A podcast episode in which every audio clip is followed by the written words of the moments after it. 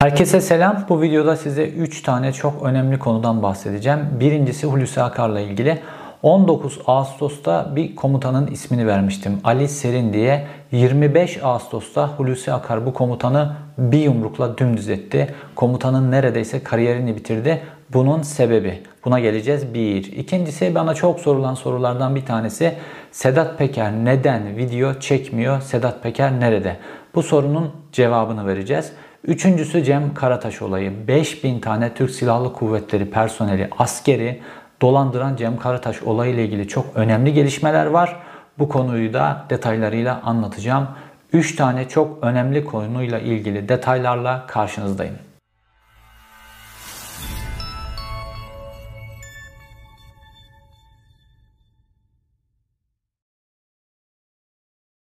Önce sıcak konu Hulusi Akar'dan başlayalım. 19 Ağustos'ta ben bir video yapmıştım ve Ali Serin isimli bir generalin isminden bahsetmiştim. Genelkurmay İstihbarat Başkanı. Bu komutan 15 Temmuz'dan itibaren jet hızıyla yükselmiş ve Genelkurmay İstihbarat Başkanlığı'na kadar getirilmişti. Çünkü Tayyip Erdoğan'ın en güvendiği generallerden bir tanesiydi. Fakat bu hafta Hulusi Akar o generalin kariyerini dümdüz etti. Onu Genelkurmay İstihbarat Başkanlığından alarak Hava Kuvvetleri Lojistik Komutanı yaptı. Yani attan indirip eşeğe bindirdi neredeyse.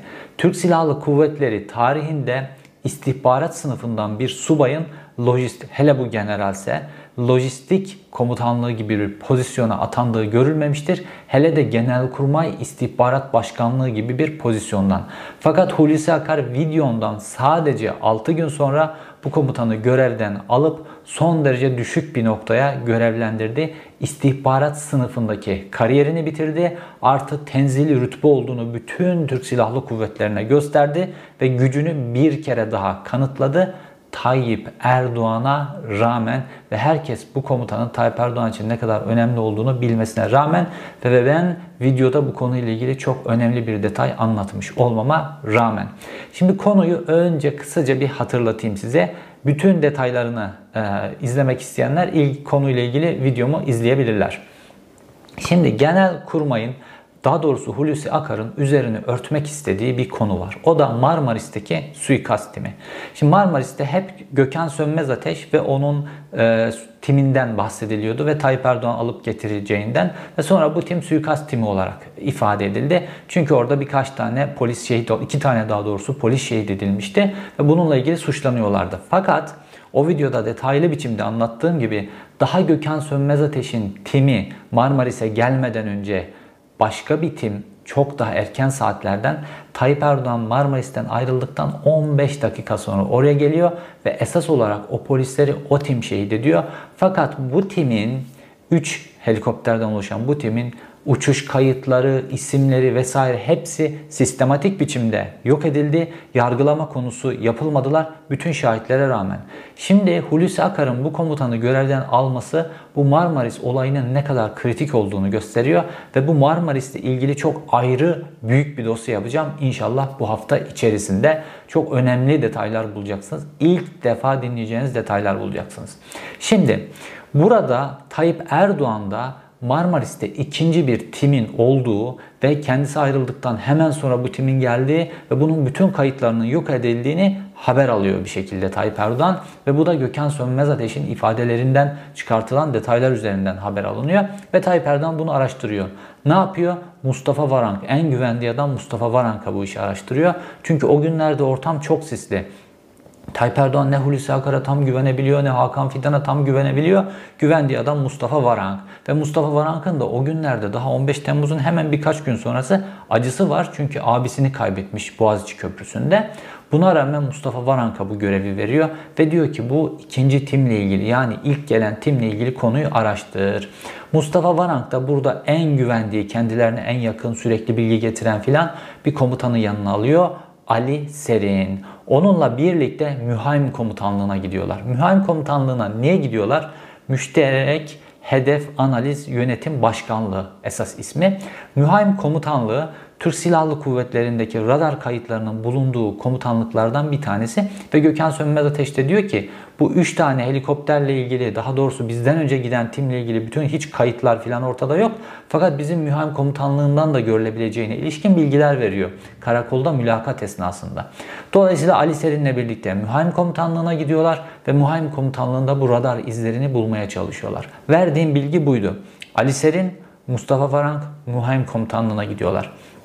Benim 19 Ağustos'ta yayınladığım videoda bu bilgi ilk defa kamuoyuyla paylaşılmış oldu ve Ali Seri'nin Hulusi Akar'ın da haberi olmadan, Milli İstihbarat Teşkilatı'nın da haberi olmadan Adalet ve Kalkınma Partili bir siyasetçiyle temas kurup böyle bir iş çevirdiğine ilişkin bilgi ilk defa ortaya çıkmış oldu. Şimdi bu Hulusi Akar için son derece kırmızı çizgi. Hulusi Akar'ın kırmızı çizgisi budur. Benden başka hiç kimse Adalet ve Kalkınma Partisi'nden, Tayyip Erdoğan'dan, saraydan saray yetkilileriyle bağlantı kuramaz. Herhangi bir kişi, mesela Cihat Yaycı böyle bir bağlantı kurdu, doğradı. Metin Temel böyle bir bağlantı kurdu, doğradı. Hepsini bu şekilde bu son derece kritik çizgisi. Dolayısıyla Hulusi Akar da Ali Serin'i dümdüz etti. Çünkü Hulusi Akar için Aynı zamanda Marmaris olayı da kırmızı çizgi. Hulusi Akar Marmaris olayını yani o Marmaris'teki esas polisleri şehit eden ve Marmaris'te Tayyip Erdoğan'ı ortadan kaldırma motivasyonuyla gelen ve Gökhan Sönmez Ateş'in timinden önce gelen o timle ilgili hiçbir konunun konuşulmasını istemiyor. Ve bu dava, bu dava 15 Temmuz davalarının içerisinde en hızlı biçimde sonuçlanan ve Gökhan Sönmez Ateş ve timinin üzerine bütün suç yıkılan ve kapatılan dosya oldu. Detaylarını da anlatmıştım. İşte Gökhan Sönmez Ateş bu konunun detaylarını anlatmaya mahkemede başladığında işte e, Sincan cezaevinde kaldığı hücrenin koğuşuna bir tane kurşun atıldı. Aynı zamanda cezaevinde kendisini ziyarete gelen kızı çıplak aramaya tabi tutuldu vesaire vesaire. O da bir subaylık gururuyla bu konuyu kapattı üzerine. Çünkü seni burada öldüreceğiz mesajıydı. O kurşun atmak seni burada öldüreceğiz mesajıydı. Şimdi bu Gökhan Sönmez Ateş'in bu yaşadıkları hele 15 Temmuz'u 16 Temmuz'a bağlayan gecenin sabahında ve o gün yaşadıkları ile ilgili detayları hafta içi yayınlayacağım Marmaris özel videosunda bulacaksınız. Ve Hulusi Akar kendisinden başka bir komutanın hele Marmaris gibi kritik bir komuta konuda siyasetçilerle bağlantı kurduğunu ve bunun kendisiyle de paylaşma, paylaşılmadığının ortaya çıkmasından son derece rahatsız oldu. Hulusi Akar Türk Silahlı Kuvvetlerine şunu gösteriyor. Benim haberim olmadan hiç kimse oyun çeviremez. Ve Ali Selin Tayyip Erdoğan'a bu kadar yakın olmasına rağmen, Tayyip Erdoğan'ın en güvendiği adam Mustafa Varank'a bu kadar yakın olmasına rağmen 25 Ağustos'ta yani videomun yayınlandığı ve bu bilginin ortaya çıkmasından 6 gün sonra Ali Serin'i Genelkurmay İstihbarat Başkanlığından alıp Hava Kuvvetleri Lojistik Başkanlığına gönderdi. Yani bütün Türk Silahlı Kuvvetlerine gücünü Hulusi Akar gösterdi. Kime rağmen? Tayyip Erdoğan'a rağmen Mustafa Varank'a rağmen ikisine bu kadar yakın bir komutanı bile kellesini koparabilen birisi Türk Silahlı Kuvvetleri'ndeki herkesi sindirir. Türk Silahlı Kuvvetleri üzerindeki gücünü ispat eder. Burada tabi bir denge var. Bunu size bahsettim. 2021 yılının en önemli videosu başlığıyla yayınladığım videoda 2021 yılı Ağustos'unda gerçekleşen Yüksek Askeri Şura'daki ortaklıklar, ittifaklar ve pazarlıklar anlatmıştım. Burada bir dengede Avrasyacı subaylar, ulusalcı subaylar diyeceğimiz bir gruptu. Ali Serin onlar için de önemsiz birisi. Dolayısıyla onun kellesinin kopartılmasına müsaade ettiler. Şimdi Ali Ser'in konusu burada kalsın. Şimdi gelelim Yüksek Askeri Şura ile ilgili tezimi destekleyecek yeni bilgilere. Yüksek Askeri Şura'da pazarlıklar olduğunu anlatmıştım. Fakat Yüksek Askeri Şura'nın hemen arkasından her yıl Yüksek Askeri Şura Ağustos ayı başında yapılır. Orada terfiler görüşülür. Sonra bir de atamalar. Yani terfi eden generallerin, hangi pozisyonlarda görevlendirileceklerini Türk Silahlı Kuvvetleri'nde sonra da atamalar yapılır.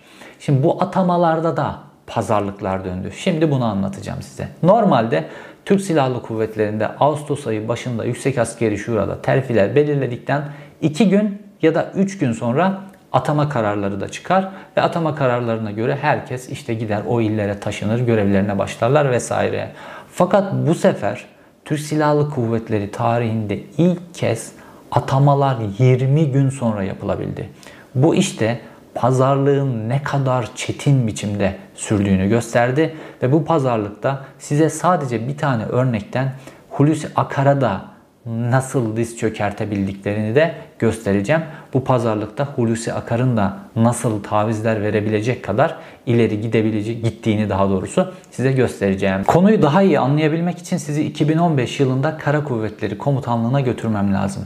2015 yılının Mart ayı o zaman Hulusi Akar da Kara Kuvvetleri Komutanı. Biliyorsunuz 2013 ile 2015 yılında Hulusi Akar Kara Kuvvetleri Komutanıydı. Ve 2015 yılının ilk baharında bir Mart ayında Hulusi Akar Kara Kuvvetleri Komutanlığı odasından aniden dışarı çıkıyor. Normalde kuvvet komutanlarının bütün programları bellidir. Hangi saatte odasından çıkacak, girecek, ne yapacak filan. Aniden odasından çıkıyor alt kata iniyor ve doğrudan nöbetçi subay odasından içeri giriyor. Herkes şoka giriyor kuvvet komutanı hele Hulusi Akar gibi biri niye bunu bunu yaptı diye. İçeri girdiğinde nöbetçi subay, kıyafetli bir subay var karşısında. Yarbay rütbesiyle Eray Üngüder karşısında telefonun çalışmadığını görüyor. Ve Eray Üngüder'e hemen fırça atmaya başlıyor Hulusi Akar. Diyor ki sen diyor Kara Kuvvetleri Komutanlığı nöbetçi subayısın şu anda ve hareket başkanlığını arayamıyorsun. Kritik bir durum olsa ne olacak filan. Bunu nasıl telefonun arızalı olduğunu bildirmezsin. Nasıl bu televizyon açık filan ve nöbet talimatına aykırı hareket etmekten Eray Üngüder'in savunmasının alınmasını istiyor. Dönüyor arkada kendisini bekleyen özel kalem müdürü filan e, emir subayı vesaire onlara talimatlandırıyor. Diyor ki bu konuyla ilgili ifadesini alın, savunmasını alın diyor. Ve Eray Üngüder'in bu konuyla ilgili savunması alınıyor. Ve Eray Üngüder ondan sonra Kara Kuvvetleri Komutanlığından gönderiliyor EDOK Komutanlığına ve sicil puanı da düşürülüyor. Doğrudan kuvvet komutanı tarafından. Şimdi bir yarbayın sicil puanı doğrudan kuvvet komutanı tarafından düşürülürse o yarbayın paşa olma ihtimali filan yoktur. Şimdi Hulusi Akar, Eray Üngüder'i o şekilde hiç kimse anlamıyor o gün. Neden Kara Kuvvetleri Komutanı aniden odadan çıktı? Neden doğrudan nöbetçi subay odasına gitti? Neden bu soruları sordu filan? O günlerde hiç kimse anlamıyor bu konuyu. Fakat Eray Üngüder bu Avrasyacı subaylar dediğimiz grup için son derece önemli bir isim ve bu böyle biraz el üstünde tutulan bir isim. İşte çok erken yaşta daha teğmenken Amerika'ya gönderilip işte e, yüksek lisans yapması sağlanmış. Sürekli olarak neredeyse e, kariyerinin tamamı sadece bir Erzurum Laleli'de bir e, Ankara dışı görevi var. Onun dışında tankçı subay olarak kariyerinin tamamını Ankara'da geçirmiş. Hep kullanmış ve Kara Kuvvetleri Komutanlığı içinde tutulmuş bir adam. Yani geleceğe hazırlanan bir isim normalde. Fakat sicili o gün Hulusi Akar tarafından bu şekilde çiziliyor. Fakat kaderin cilvesi gelin görün ki Hulusi Akar tek başına Avrasyacı subaylarla masaya oturunca o gün kariyerini çizdiği adamın kariyerini yeniden Hulusi Akar'a temizlettiriyorlar. Nasıl? İki adımla. Bir, 2021 yılı Yüksek Askeri Şurası'nda Eray Üngüder'i general yapacak, tu general yapacak imzayı Hulusi Akar'a attırıyorlar. Çünkü o listenin içerisinde var. Hulusi Akar bizzat tanıyor olmasına rağmen bu imzayı atmak zorunda kalıyor. Yetmiyor.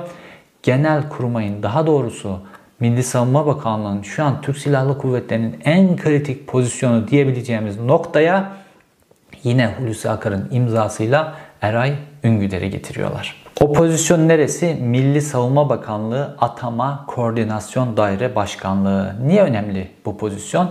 Normalde eskiden kuvvet komutanlıkları atamaları kendi içerisinde yapıyorlardı. Fakat 15 Temmuz'dan sonra bu karar değiştirildi, bu sistem değiştirildi ve kuvvet komutanlıklarının atama yetkisi elinden alınarak bütün Türk Silahlı Kuvvetleri'ndeki atamalar Milli Savunma Bakanlığı'na bağlandı ve bu atama merkezi de Milli Savunma Bakanlığı'nın en kritik pozisyonu haline getirildi ve dolayısıyla Hulusi Akar bugüne kadar orada kendisine en yakın subaylardan bir tanesini tutuyordu ve bütün komutanlıkların içerisindeki atamaları onun üzerinden yürütüyordu. Fakat bu sefer pazarlık masasında dediler ki işte bu atama dairesinin başına Eray Üngüder'i getireceksin dediler. Pazarlıktaki önemli kozlardan bir tanesiydi ve Hulusi Akar ulusalcı olduğu için geçmişte doğradığı ve son derece enteresan alışılmadık bir hamleyle doğradığı Eray Üngüder'i doğrudan Milli Savunma Bakanlığı atama dairesinin başına koyuldu.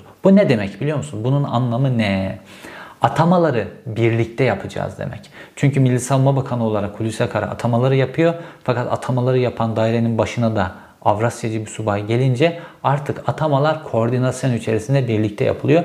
Çünkü yapılan bütün atamalardan artık yapılması istenen bütün atamalardan artık Eray Üngüder üzerinden Avrasyacı subayların haberi olacak. Dolayısıyla artık Türk Silahlı Kuvvetleri'nde atamaların hepsi Hulusi Akar ve Eray Üngüder'in koordinasyonunda yani bu pazarlığa uygun biçimde yapılacak. Dediğim gibi daha önceki videolarımda da söyledim.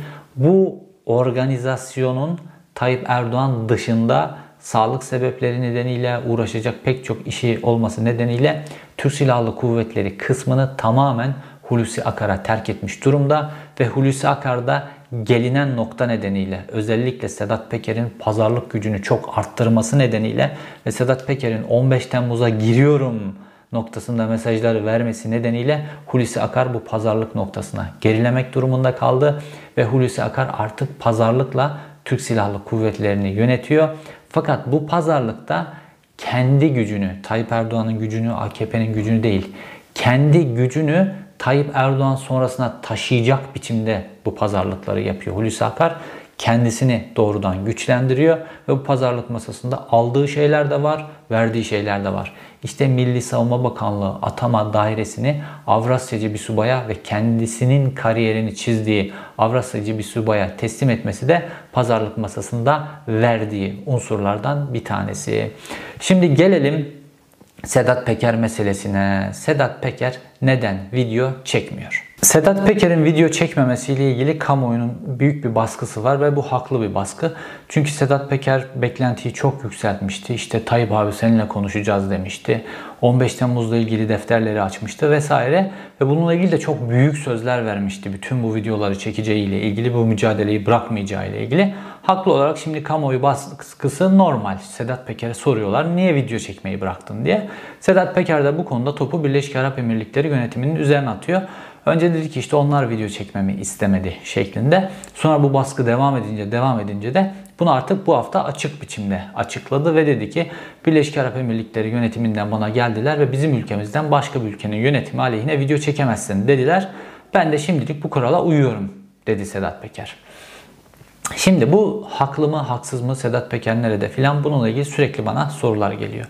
Şimdi öncelikle Sedat Peker'in yaptığı bir vurgu var. Bu vurgu çok önemli. Diyor ki geçtiğimiz günlerde biliyorsunuz Birleşik Arap Emirlikleri'nden önemli bir yetkili çok uzun bir aradan sonra Türkiye Cumhuriyeti'ni ziyaret etmişti. Çünkü normalde Birleşik Arap Emirlikleri yönetimiyle Erdoğan rejimi papaz vaziyetteler. Hatta Erdoğan rejimi 15 Temmuz'un arkasında Birleşik Arap Emirlikleri var filan gibi iddialarda da bulunmuştu. Sabah gazetesinde Yeni Şafak'ta çarşaf çarşaf çıkmıştı.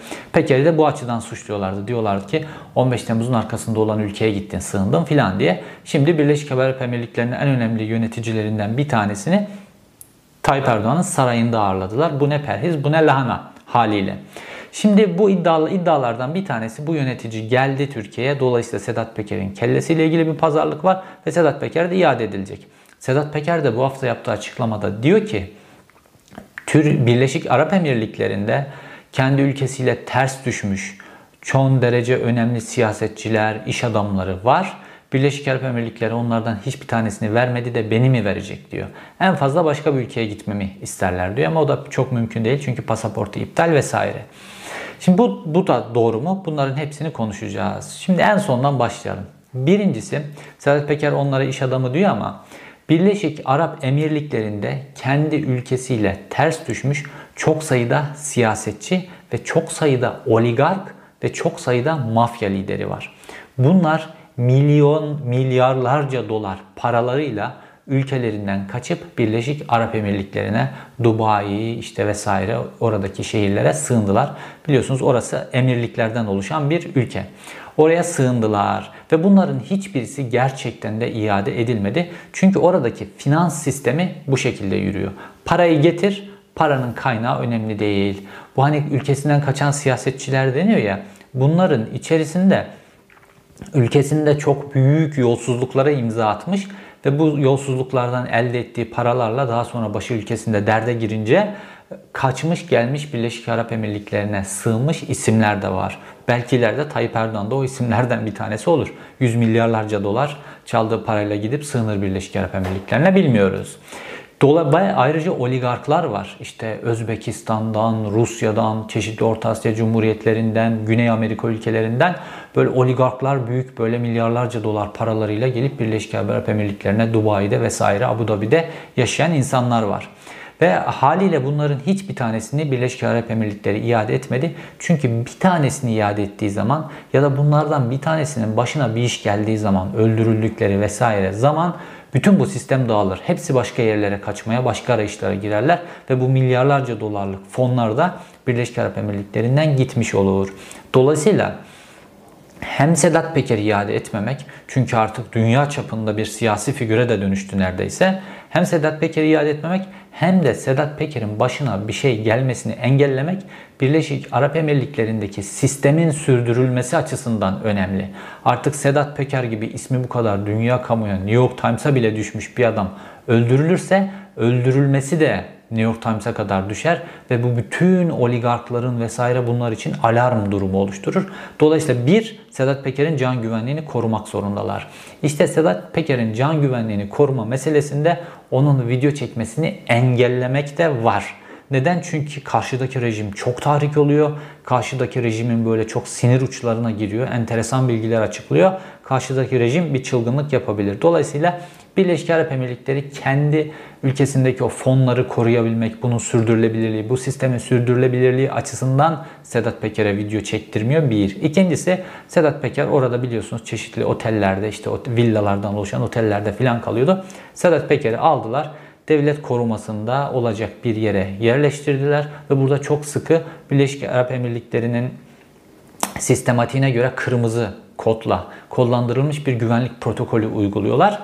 Normalde hangi noktada olduğunu da biliyorum. Fakat Sedat Peker de can güvenliği olan birisi. Tıpkı benim gibi. Dolayısıyla kendi adresimle ilgili bilgileri nasıl koruyorsam Sedat Peker'le ilgili can güvenliği söz konusu olunca burada etik bir duruş sergilemeniz gerekiyor. Bu konuyu açıklamıyorum. Fakat Sedat Peker'in video çekmemesiyle ilgili bu konu makul ve Sedat Peker gerçekten de Birleşik Arap Emirlikleri'nin talebi doğrultusunda video çekmiyor. Fakat çekseydi ne olurdu? Sedat Peker video çekse dahi Birleşik Arap Emirlikleri onun can güvenliğini korumak durumunda kalırlar. Ee, onun e, Türkiye'ye iade edilmemesiyle ilgili de eli daha da güçlenir. Çünkü giderek daha güçlü bir figür haline geliyor Sedat Peker. Fakat Sedat Peker kendine göre almış tartmış filan başka şeyler de dönmüş olabilir Türkiye'de dengeler açısından. İkisini dengeleyip bütün o işte pazarlık çabaları bir taraftan bir taraftan Birleşik Arap Emirlikleri'nin talepleri bunları dengeleyerek şimdi olayı Twitter üzerinden sürdürme kararı almış gözüküyor. Fakat her geçen gün de aynı zamanda Sedat Peker'in aleyhine işliyor.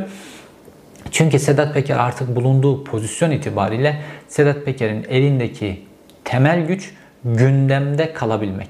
Sedat Peker gündemde kalma süreci eridikçe ki her geçen gün eriyor. Sedat Peker'in o imajı eridikçe artık Türkiye'deki organizasyonu da erimeye başlar. Bu tip e, yeraltı dünyasının önemli isimleri cezaevinde oldukları zaman bile bir şekilde gündemde kalmaya çalışırlar. Özellikle işte o çevreler açısından gündemde kalmaya çalışırlar. Çünkü organizasyonlarını cezaevinden yürütürler ve o cezaevi süreçleri bittiğinde kaldıkları yerden devam ederler. Sedat Peker'in kaldığı yerden devam edip etmeyeceği, Sedat Peker'in Türkiye'deki organizasyonunu koruyup koruyamayacağı gündemde kalması ile ilgili. Fakat şu an her geçen gün aleyhine işliyor. Bunu nerede toparlayacak, nasıl yapacak onu ileriki günlerde göreceğiz.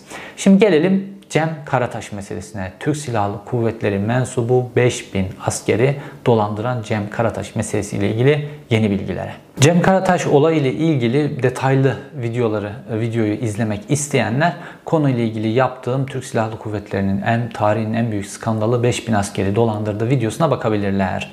Şimdi Cem Karataş dediğimiz kişi bir işte uzman çavuş ve Forex ağ kurdum işte Forex'te şöyle para kazanıyorum böyle para kazanıyorum diye bilindik yöntemlerle 5000 tane askerden para toplayan bunlar arasında subaylar var, bunlar arasında general var, bunlar arasında uzman çavuştan her rütbeden insanlar var. Tabi e, emniyet teşkilatından, yargı teşkilatından ne kadar insanı dolandırdığı ile ilgili de bilgi bilmiyoruz. Bilgi yok elimizde. Fakat Türk Silahlı Kuvvetleri ile özellikle jandarma sınıfıyla ilgili konu net. Şimdi Cem Karataş'la ilgili iki tane önemli hadise oldu. Birincisi Cem Karataş bütün bu dolandırıcılığı yaptıktan sonra hala işte Eskişehir, Bolu, İstanbul filan o hatta faaliyetlerine devam ettiriyor. Hala Türkiye'de rahatça elini kolunu sallayarak dolaşıyor bilgisini vermiştim. Videomdan sonra Cem Karataş'ın telefonuna ulaşılamaz oldu fakat WhatsApp'ına ulaşılabiliyor. Bu şunu gösteriyor. Cem Karataş yurt dışına çıkmış fakat koyduğu yeni hattıyla WhatsApp'ını Türkiye WhatsApp'ını devam ediyor. İletişimin devam etmesi açısından anlaşılan Cem Karataş yurt dışına çıkmasına izin verilmiş.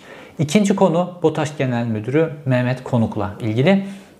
Daha doğrusu dönemin BOTAŞ Genel Müdürü Mehmet Konuk'la ilgili. Mehmet Konuk benim e, yaptığım bir paylaşımla ilgili bir açıklama yaptı. Ben bir fotoğraf göstermiştim. Cem Karataş dönemin BOTAŞ Genel Müdürü Mehmet Konuk'un elinden yılın iş adamı ödülünü alıyor. Eskişehir'de bir derginin verdiği. Şimdi bu ödüller parayla alınıp verilen ödüller ve bu ödüllerin üzerine bir şey inşa ederler. Bu özellikle dolandırıcı tarzı isimler. Şimdi o dergide 35 bin lira karşılığında bu ödülü BOTAŞ Genel Müdürü'nün elinden Cem Karataş'a verdirmiş. Şimdi Cem Karataş bu ödülü özellikle neden orada çünkü bakan da var aslında bakarsanız. Cem Karataş'ta para çok. Parayı bastırıp bir bakanın elinden de alabilir orada ödülü. Ama özellikle BOTAŞ Genel Müdürü'nün elinden o ödülü almak. Neden? Çünkü dolandırıcılık ağ açısından bu son derece önemli. Şimdi Cem Karataş artık böyle paraları vurdu ve sistem biliyorsunuz bu para toplama saadet zincirinde parayı toplarsınız toplarsınız toplarsınız. O topladığınız dönemde kar payları dağıtırsınız. Fakat sonra bir doygunluk noktasına geldiğinde çünkü verdiğiniz kar payları oranları çok yüksek. %10, %15, %20 gibi aylık korkunç bir şey.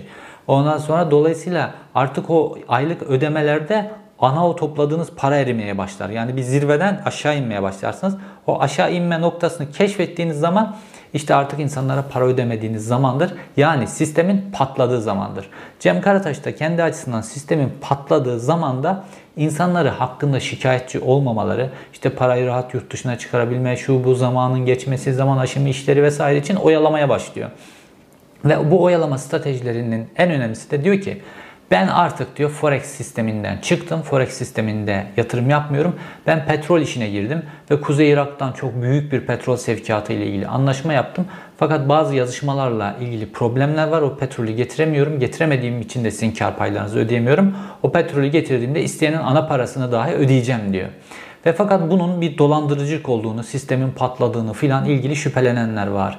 İşte tam bu noktada o ödülü ayarlatıyor, ayarlıyor ve o BOTAŞ Genel Müdürü'nün elinden o ödülü alınca bütün bu hikayeye bir doğruluk geliyor. Adam BOTAŞ Genel Müdürü'nün elinden bu ödülü alıyor. Demek ki bu Kuzey Irak'taki meseleyi çözecek. Şimdi BOTAŞ Genel Müdürü bu noktada suçlu mu? BOTAŞ Genel Müdürü'nün Mehmet Konuk'un bu Cem Karataş, A, Folex dolandırıcılık filan bununla ilgili e, buna bulaştığına ilişkin elimde hiçbir veri yok. Ve BOTAŞ Genel Müdürü de açıklama yaptı. daha doğrusu Mehmet Konuk dönemin BOTAŞ Genel Müdürü sıfatıyla dedi ki ben bu geceye katılmıştım ve ödül için ben sahneye davet edildim ve bu ödülü verdim. Benim Cem Karataş'ın yolsuzluk ağıyla falan bununla ilgili hiç bilgim yok. Zaten siz videoda da bununla ilgili bir anlatımda bulunmadınız dedi. Doğru. Buraya kadar doğru. Ben de onun bu işin içerisinde olduğunu ilişkin herhangi bir bilgim yok. Fakat sonra Mehmet Konuk benim o Cem Karataş'la ilgili video yapacağıma ilişkin bir paylaşımım olmuştu. Ve orada Cem Karataş'ın işte bu ödülü alırkenki fotoğrafını kullanmıştım. Mehmet Konuk bu tweet'in erişiminin engellenmesiyle ilgili bir mahkeme kararı çıkardı. Ben de bunun üzerine bir tweet attım. Dedim ki bürokratlar bu yolsuzlukların üzerine gideceklerine bunu engelle bunu ifşa eden gazetecilerin tweetlerini engelletiyorlar. Filan deyip sert bir tweet atmıştım aslına bakarsanız. Mehmet Konuk da bununla ilgili bu tweetin sonrası bir açıklama yaptı. Nazik bir açıklama yaptı aslına bakarsanız. Evet Mehmet Konuk'un bu yolsuzlukla ilgili bir bağ olduğuna ilişkin herhangi bir delil, herhangi bir emare vesaire yok. Fakat Mehmet Konuk dürüst bürokratlar aynı zamanda bütün her konuda çok hassas olmalıdırlar.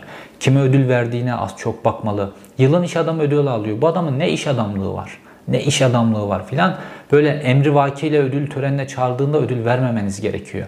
Daha sonra hatırlıyorsanız Rıza Zarrab'a böyle ödül verenler ne zorluklar çekmişlerdi. Vermemeli. Bürokratların çok hassas olması lazım. İki, velev ki verdi. Şimdi artık e, BOTAŞ dönemin BOTAŞ Genel Müdürü'ne düşen vazife Bu ödül bu şekilde verdirtilerek bir şekilde emrivaki yaptırtılarak bu yolsuzluk ağının sürü, sürdürülebilirliği adına bu fotoğraf bir şekilde kullanıldı ve bu fotoğraf istismar edilerek bu insanların mağduriyetleri uzatıldı. Neredeyse bir sene kadar uzatıldı. Ve dolayısıyla insanlar artık şikayet edemez hale geldiler ve o süreçte intihar eden Türk Silahlı Kuvvetleri mensupları oldu. Cephede şehit olan Türk Silahlı Kuvvetleri oldu. Vicdani bir sorumluluk hissetmeli ve gitmeli demeli ki savcılığa şikayette bulunmalı. Bu fotoğraf bu yolsuzluk sisteminin devamı adına benim iradem dışında kullanılmış. Hani çıkıyor ya mesela Süleyman Soylu ile ilgili bazı mafya liderlerinin fotoğrafları çıkıyor. Tayyip Erdoğan'la çıkıyor. Mesela bir sürü siyasetçilerle çıkıyor. Onların hepsi eğer organizasyonun içerisinde değillerse bu fotoğraf nüfus ticareti şeklinde bu şekilde kullanılmış. Ben bu adamdan şikayetçiyim diye gidip mahkemeye şikayetçi olmaları lazım. Dolayısıyla da Mehmet Konuk gidip Cem Karataş'tan şikayetçi olmalı. Bu şekilde benim ismimi istismar etmiş.